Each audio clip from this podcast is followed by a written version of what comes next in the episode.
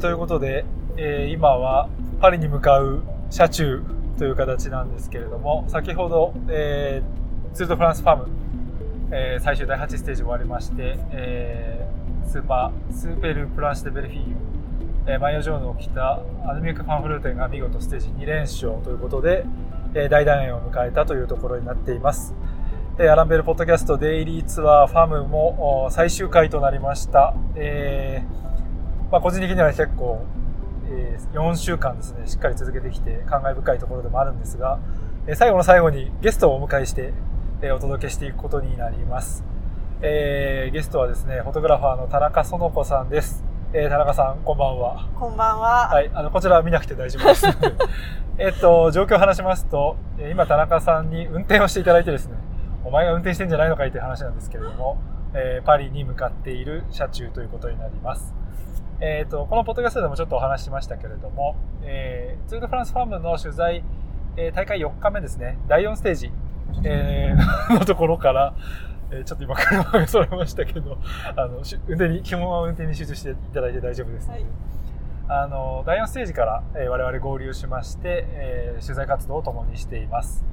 で、えーまあ、借りているレンタカーをシェアしてという形で、えーまあ、取材経費なんかも折半するという形でやっているんですけれども、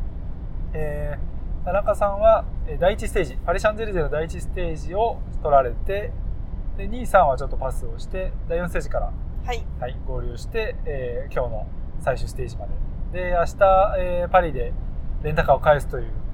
あミッションがありますので、それに向けて、えーレース終了後に今戻っているという形になっています。で、あの田中さんと僕とは、実は、まあ、これちょっとどこまで言っていいかあれなんですけど、あの、新しく9月に、えー自転車の、まあ、サイクリングロードレースを主に扱う、まあ、雑誌ですね。新相関の雑誌ということなんですけれども、えー、とそこの企画でもちょっとご一緒することになっていまして、えーこのツール・ド・フランスファームのカバレッジをするということで、えーまあ、一緒に動いた方が、まあ、何かとあの写真であったり文章であったり、えーうまくやれるやろうという形でえー一緒に動いているという感じです。はい。で、えーまあ本当にいろいろ終わってお疲れ様でしたというところなんですけれども、えーちょっと簡単にあのご紹介をすると、田中さんはあの結構女子レースの、特にヨーロッパの女子レースを取られている経験が、えーかなり長くてですね、あのまあ先日あの J スポーツで解説にも登場した萩原麻由子さんが2015年にあのジロローザ、ジロデイタリアのえー女子版ですね、えーそこでステージ優勝を飾っているんですけれども、その、まあ、いわゆる歴史的な瞬間もフィニッシュ地点で写真を撮られていたとはい。いうことで、まあ本当にあの、ヨーロッパの女子サイクリング、えーを見られてきたという形になっています。なのでちょっと今日は、あの、ツール・ド・フランスファームも終わったところですし、えーまあちょっと田中さんから見て、このツール・ド・フランスファームどうだったかなっていう話なんかもちょっとね、交えながらお届けしていきたいんですけれども、えーまず1週間終わってみて、田中さんいかがでしょう？お疲れですか？まあ、疲れましたけど、でも最後すごくいいフィニッシュだったのかなと思っていて、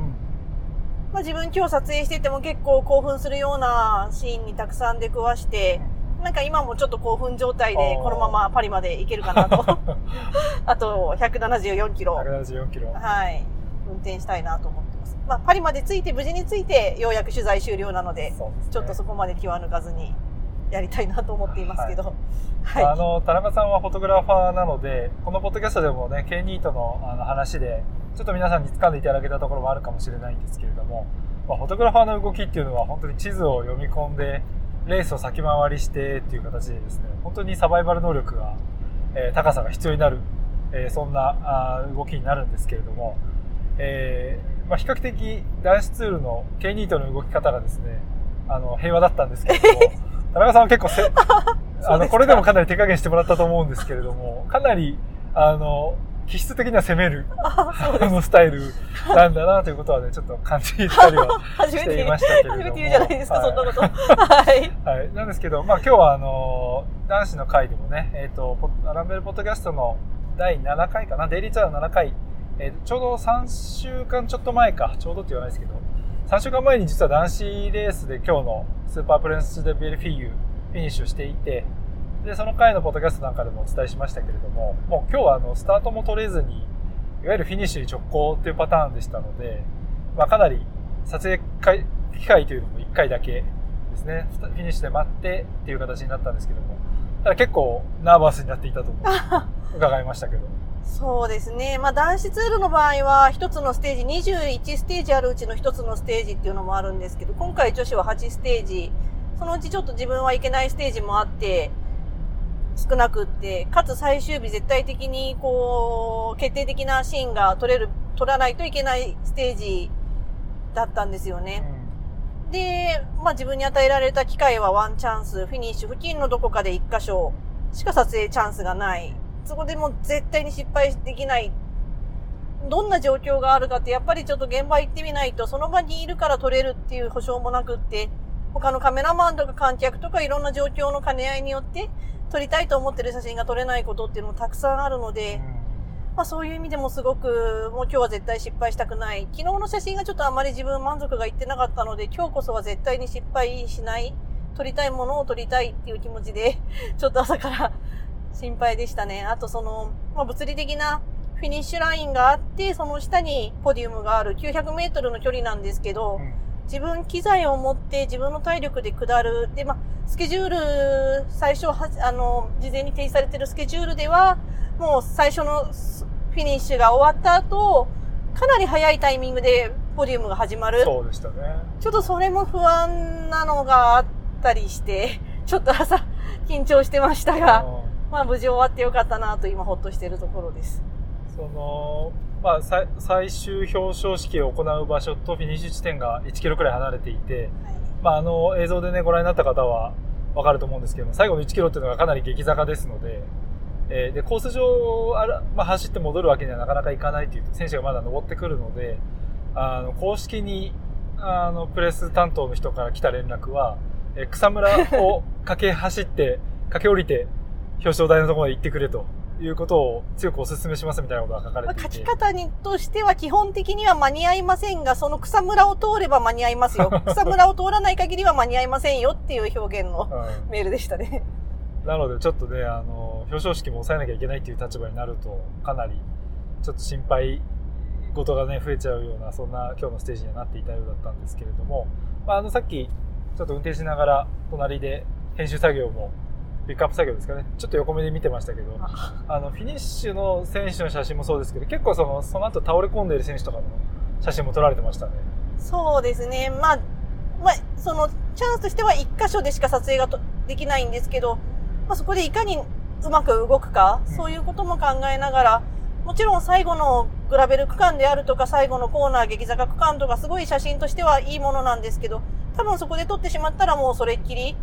かつ表彰台に向けてあの歩く動線も少し遠くなってしまうので、まあ、そういう意味でもどっちも撮れるかなっていう期待のもとで今日私はフィニッシュラインで写真を撮って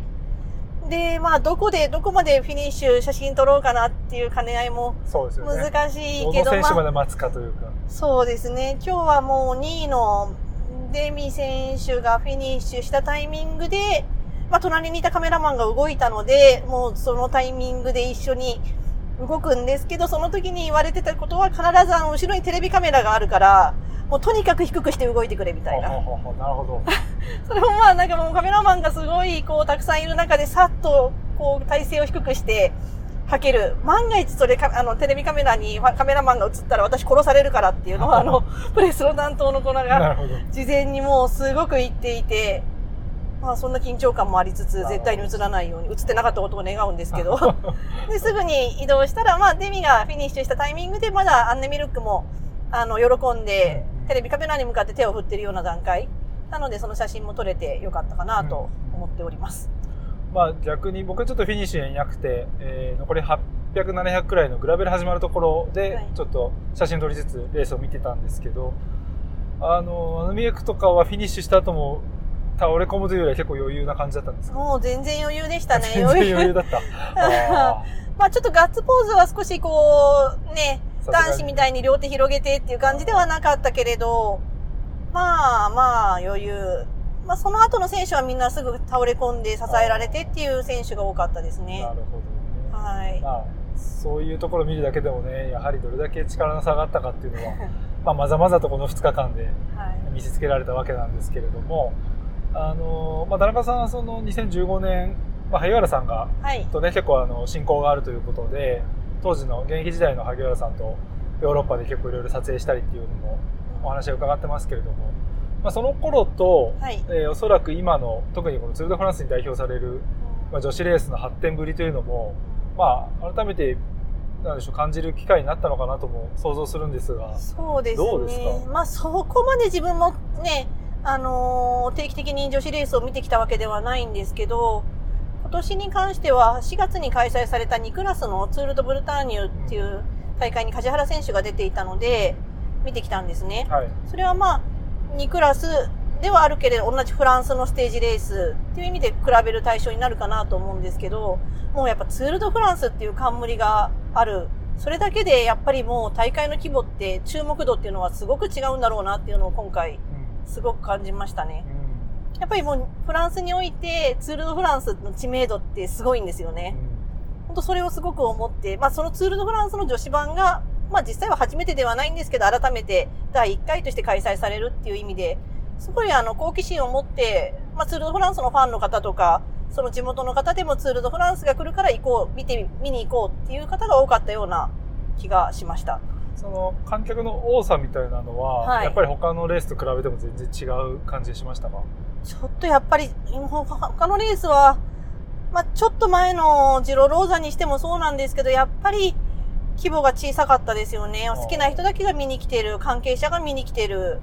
まあ、街の人も来ますけど、ポツポツ、うん、ちょっと今回は本当に小さな子供とか、家族連れで来てる人がたくさんいて、そう、ね,、そういうのは本当にツール・ド・フランスの名前の大きさ。で、そこで来た人たちも、多分まあどんな感じかなと思って来てると思うんですけど、来てみると今女子サイクリングがすごい盛り上がってきてて、強い選手も増えてる。で、みんな強い選手、花があって、可愛らしくって、かっこよくって、で、あの、子供とかに対してもすごいファンサービス旺盛に、あの、まあ、コロナの状況ではあるけれど、その中でできる限りこう、サインに応じたりしてる姿が印象的だったのもあって、あとはなんだ、キャラバンのグッズも、観客がちょっと少ない分、みんな、狙い、狙いどころではあったのかもしれない。狙いどころすごいたくさんもらってて、こう、何重にも帽子を重ねて、かぶっていたりとか。なので、こう、好奇心を持ってきたとこに、すごい、あの、いい経験になったんじゃ、面白いなって思ってもらったんじゃないかなと思います。まあ、あのまさにね今田中さんが言われたあたりのことがあの今日、まあ、レースフィニッシュ後にあの大会ディレクターのマリオン・ルッセさんの、まあ、囲み取材囲みインタビューだったんですけれども、あ、ありまして、えー、ちょっとそちらでですねえー、そういうことを語っていたので、ちょっとインタビューの音声をお聞きいただければと思います。ちょっと囲みなので、いろんな人の質問が入っちゃっているんですけれども、というのと、あと、えー、まあ、ちょっと長くなっちゃうのと、フランス語なので、あの、本当に抜粋して、えー、お聞きいただければと思います。Ouais, on voulait vraiment bénéficier de l'appellation Tour pour avoir Tour de France pour avoir euh, la caisse de résonance qui va avec parce que la plus belle course au monde, euh, que ce soit chez les hommes ou chez les femmes, c'est le Tour. Et on savait qu'au niveau média, on savait qu'au niveau des partenaires, il n'y aurait pas mieux que cette, euh, que cette épreuve. Et voilà, on montre qu'on ne s'est pas trompé. Bien sûr que le cyclisme féminin, il nous a pas attendu non plus pour évoluer et des courses d'un jour, ça existe. Hein. Il y a eu Paris-Roubaix qui a vu le jour il y, a, il y a deux ans, il y a toutes les classiques.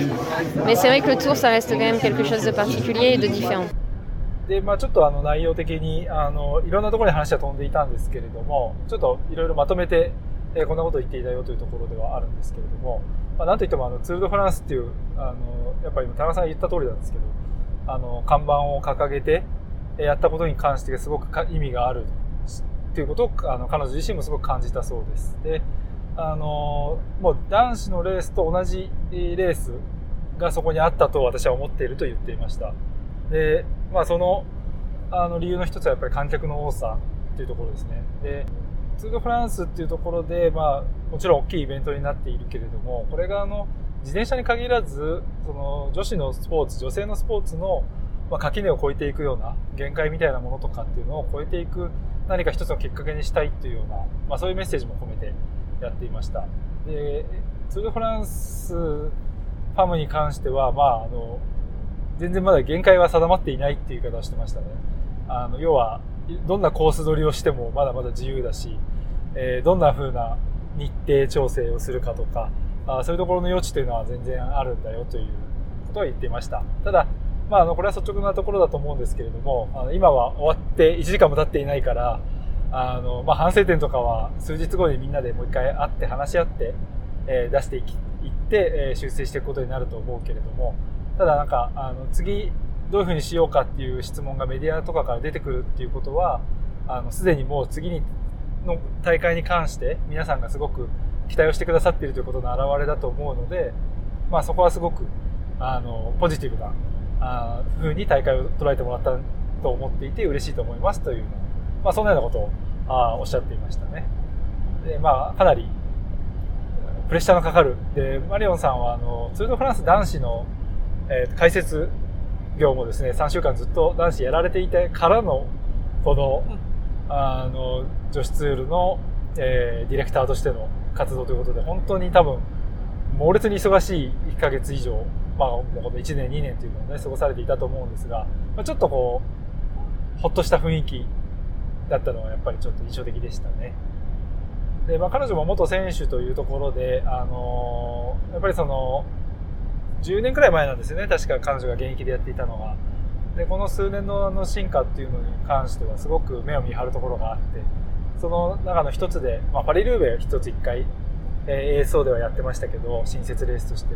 えー、ツール・フランスをやれたということに対する、まあ、あ一つの達成というのは誇っているというような形でした。ということで、まあ、ツー・ド・フランス無事に終わったという感じだったんですけれども、え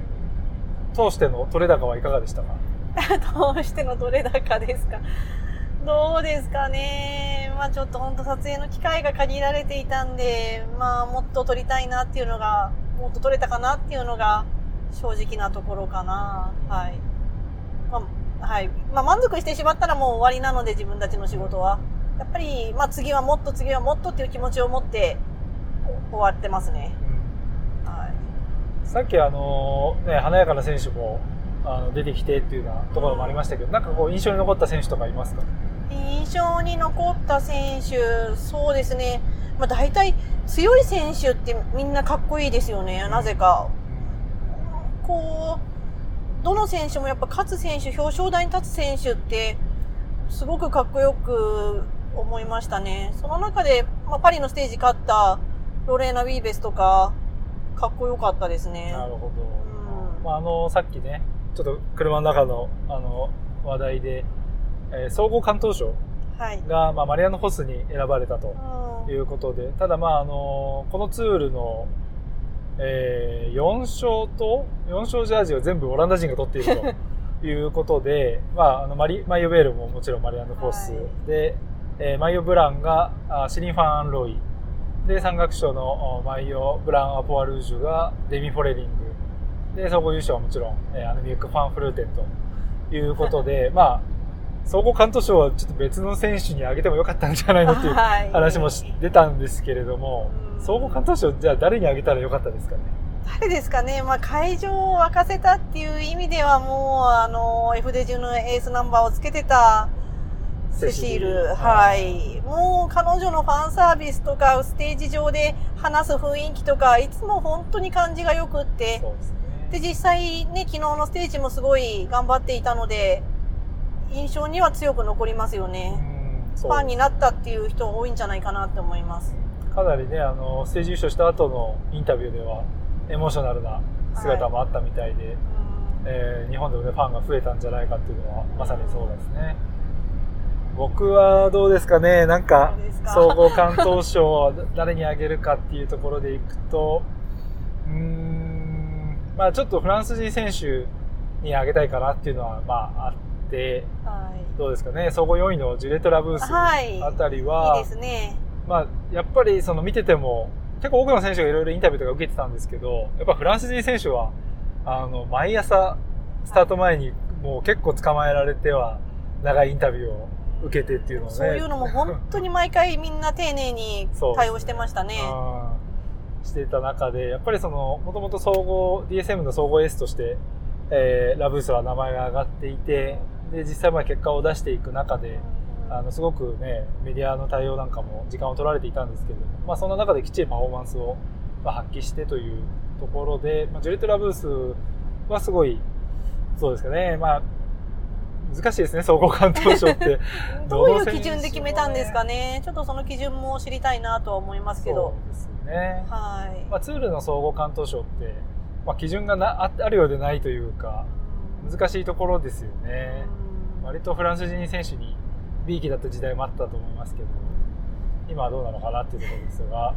ちなみにあの、ジュリエット・ラブースは最後の S 発音するようですね。あの、ね、現地のアナウンスの中ではラブースと言われていたのでこれもあのカタカナ表記案件のあ議題になるかなと思いますが、まあ、これあの、ね、ツール・ド・フランスの男子ツールの方の、えー、ポッドキャストに出てくれていた、えー、辻圭 K2 のあやっているカタカナ表記会議というのが毎年年末にあって、まあ、各選手チームの表記なんかをねこう統一していくっていう方向性で各メディアで調整しているんですけれどもこれ今度はこうなってくるとねあの女子チーム女子選手たちの表記というのも結構固めてやっていく必要が出てくるのかなということになるので、まあ、この辺りはまた大変にはなってきますけれどもその分ね。ラブースと呼ぶかラブで終わらせるかって本来のフランス語の表あの読み方のルールだったら読まないんですよね。一応最後のそのシーンは読まないっていうもう本当一人一人こう選手に聞いていかないと、ね、なかなか難しいテーマですけどね。あの固有名詞はただ例外が結構多いっていうのがまああるのと、はい、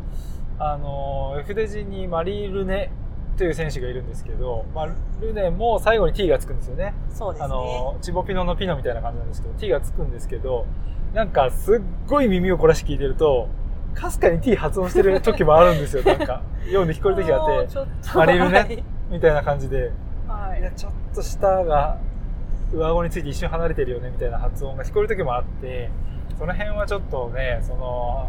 実況する人の裁量もありますし、まあ、一番正しいのはね、もちろん本人に聞くことだとは思うんですけれども、まあ、フランス人の名前は、に限らずですけどね、あの、まあ、なかなか難しいところもあるとですね いうところ、ね、面白いですけどね。はい、ありましたね。はい、はい、まあそんなわけで、えー、ツール・ド・フランス・ファーム、まあ、第1回大会ということでした。で、まあ、第1ステージから第8ステージまで1週間、えー、まあ、終わってみればあっという間だったなという気もするんですけれども、えー、まあ、ちょっとこの後いろいろ、えー、僕は僕で取材の成果も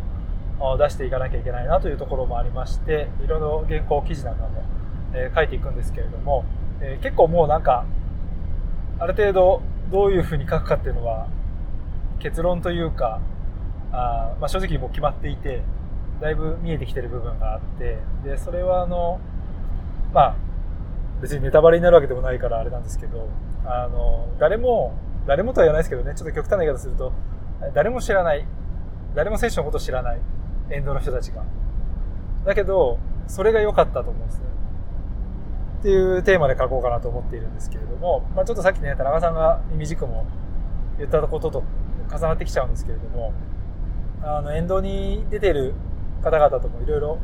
あの、このツール巡っていく中でいろいろ話をしていったんですけれども、まあ本当に選手のこと詳しい人っていうのは、まあ本当に一握りで、ほとんどの人は自分の街にツール・フランスが来るから沿道に出てきて、あの、応援をしていると。なので、なんか知ってる選手いますかって聞いても全然知らないんですよね、実際。だけど、そういうおばあちゃんとかが孫と一緒に見ている。で孫が、まあ、本当に子供が今フランス多いなと思うんですけれども、あのキッズたちが、まあ、楽しそうな顔をしてキャラバンを待って、選手が来るのを待ってるっていう光景が本当に至るところで見られて、本当にその、もちろん男子と比べると観客の絶対数は少なかったかもしれないんですけれども、とはいえ人手はやっぱりあって、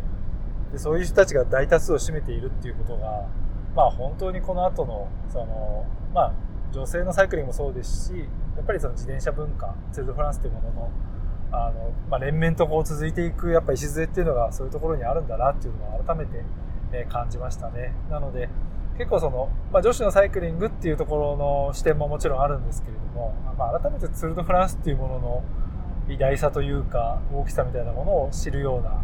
まあ、一週間まあ、ないし4週間だったというのはまあポッドキャストもこれが終わりなのでちょっと総括っぽくこの1週間一番こう記憶に残ってる印象的だったシーンって何ですか？印象的だったシーンね、はい、そうですね。ケバブですかね。ケバブ。えー、まああの男子の方のポッドキャストでねあのイタリア人たちと動いていたので、えー、必ずいつも夜はレストランで食べると。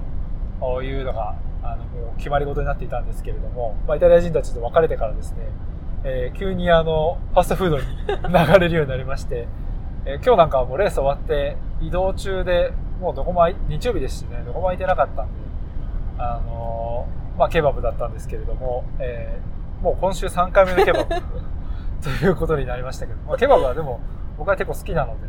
あの実は嬉しかったんですけどね。いや安いですよね。安い。まあレストランの4分の1くらいですからね、はい、まあまあ今物価も高い中で、まあ、ケバブはね一つえー、残るとこですけど、まあ一番、どうですかね、結構ちょっとさっき言ったことと矛盾しますけど、あのー、沿道の人とかと話してて、まあ、ちょっと印象的だったらそれがあの外国の人が多かったことですよね。確かにね。イギリスから来てる人だったりとか、イギリスから来てるあの女性一人のサイクリストとか、あとはあのオランダから来てるファン、ベルギー人のおばあちゃんという人もいましたし、あとオーストリア人の家族、まあ、これはあのね、その息子が選手のボーイフレンドっていうこともありましたけど、なんか本当にあの、ツール・フランスっていう形になったことで、沿道にそのフランス人がいっぱいいるっていうのと同時に、まあ、諸外国からレースを見にわざわざ来ている人たちがいたっていうことに結構印象が残ってますかね。あとはあの、セシリー・トラプルドウィックのあの、プレスルームでの記者会見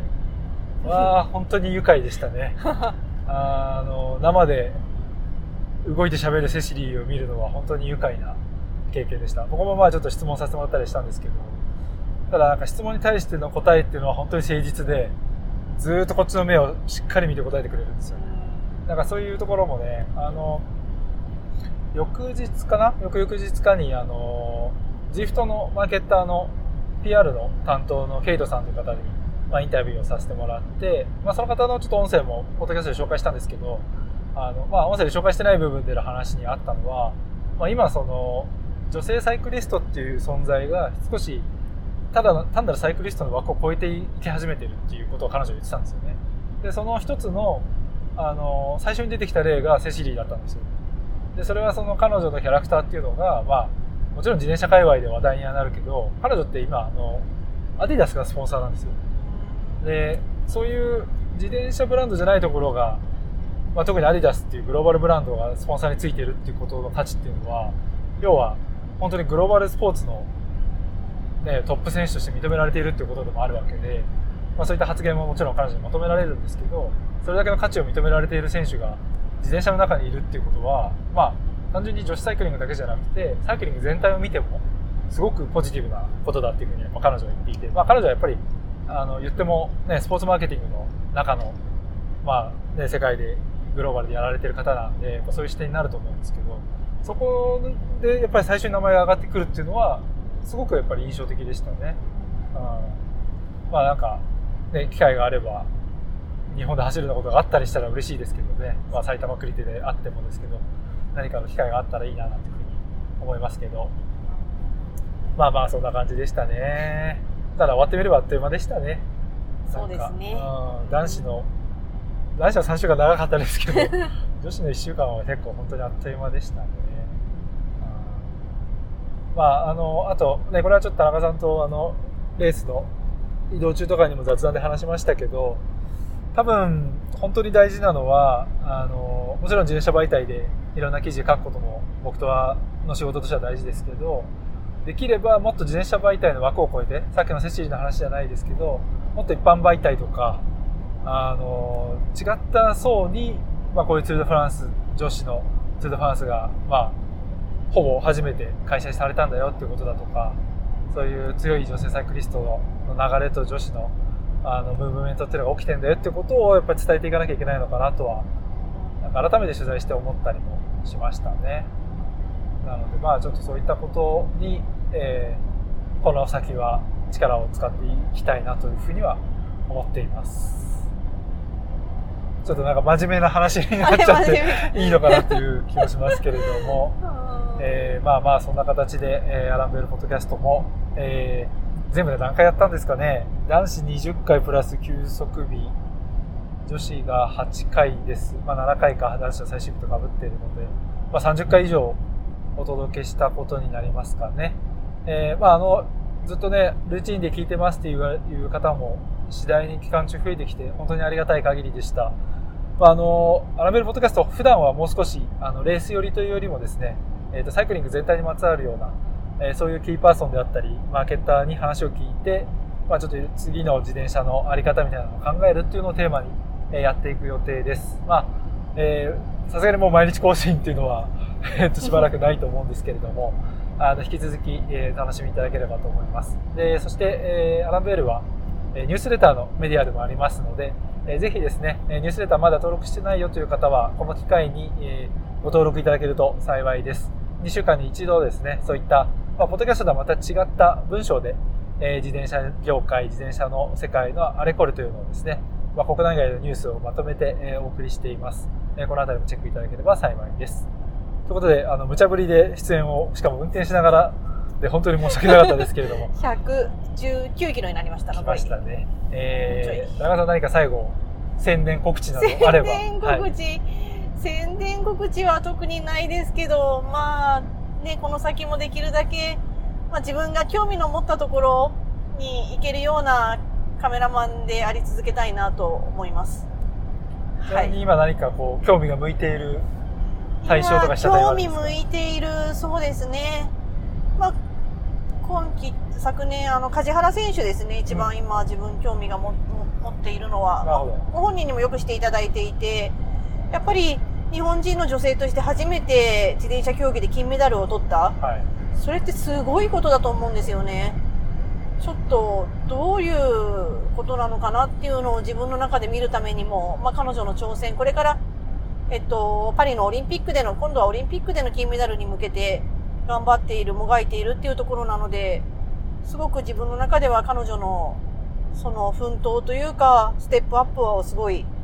見ていきたいなと思います。うん、あの、梶原さんは実はね、あの、UCI の、えー、WCC のプログラムに、まあ、いらっしゃってて、このポッドキャストでもね、ちょっとだけ触れましたけれども、ちょうどあの、ツール・ド・フランスがローザンヌを走ったステージは沿道で見られていたみたいで、僕らもちょっとそれ先に気づけてたらよかったんですけれども、ちょっとね、多分、あの、知らずにすれ違っちゃったんですけど、あの、風原さんにお話伺いたかったね、みたいな話はしたんですが、あの、風原由美選手は今は、あの、トラックの選手としてはもちろんね、あの、有名ですけど、結構ロードの方もね、あの、興味を示しているって話を田中さんからも聞いて、近い将来。まあ、ジュニアのね、世界選手権で4位っていうのもすごい、衝撃的な結果でしたよね。でもその頃からもご本人が言うにはもうロードはすごく好きで好きで走るのが楽しい。まあ、将来的にはロードになってもいいのかなっていうぐらいにもうロード、もちろんトラックも大好きなんだけど、ロードも同じように大好きっていうことをお話しされますね。多分あの、梶原選手の話で1話できるくらい、いろいろ語りことのあるね。自分もいろいろ見させてもらっているような状態なので、私がなんか話すようなことをおこがましいんですけど、本当に興味がある、日本で注目しないといけない選手、日本全体で応援すべき選手だと私は思ってますね。ありがとうございます。はい。まあ、あの、本当に、あの、そういう意味で、ね、メンズサイクリングの、まあ、最高峰のレースをこの1週間、えー、我々は目にしてきたわけなんですけれども、まあ、分野は違いますけれども、そういった世界で戦っている日本人の女子選手がいるというね、ことは、まあ、今改めてね、ちょっと、お伝えできたのは良かったかなと思います。まあ、そういったあのところも、おいおいね、またご紹介していけたらいいなと思いますので、まあ、あの、こういう形でご一緒したのも何かの縁ですので、まあ、田中さんとはね、意外と長い付き合いではありますけれども。ね、2008年、7年、8年頃からですかね。ですね。はい。あの、田中さんのおかげで僕もツール・フランスの本にちょっと執筆で加わらせていただいたなんてこともね、ありましたけれども。またこうしてツードフランスでご一緒できて、えー、嬉しい限りでした。まだ終わってないんですけどね。はい。あと112キロキロ 残ってるんですけれども、田中さん、あの、本当にお疲れ様でした。ありがとうございました。こちらこそありがとうございました。ということで、えー、アランベルポッドキャストも、これで、えー、一旦、えー、デイリーツアーは終了でございます。えー、本当に聞いてくださった皆さん、ありがとうございました。えー、もう皆さんのあいろいろな感想ですとか、あなしには、えー、続けることはできなかったと思います。また何かの機会でこういった形で、えー、レースにね、密着したポッドキャストシリーズなんかもお届けしていきたいと考えていますので、えー、引き続きチェックのほどお願いいたします。えー、それでは皆様、あ足掛け4週間、え、お付き合いいただきましてありがとうございました。それではまた次の機会にお会いしましょう。さようなら。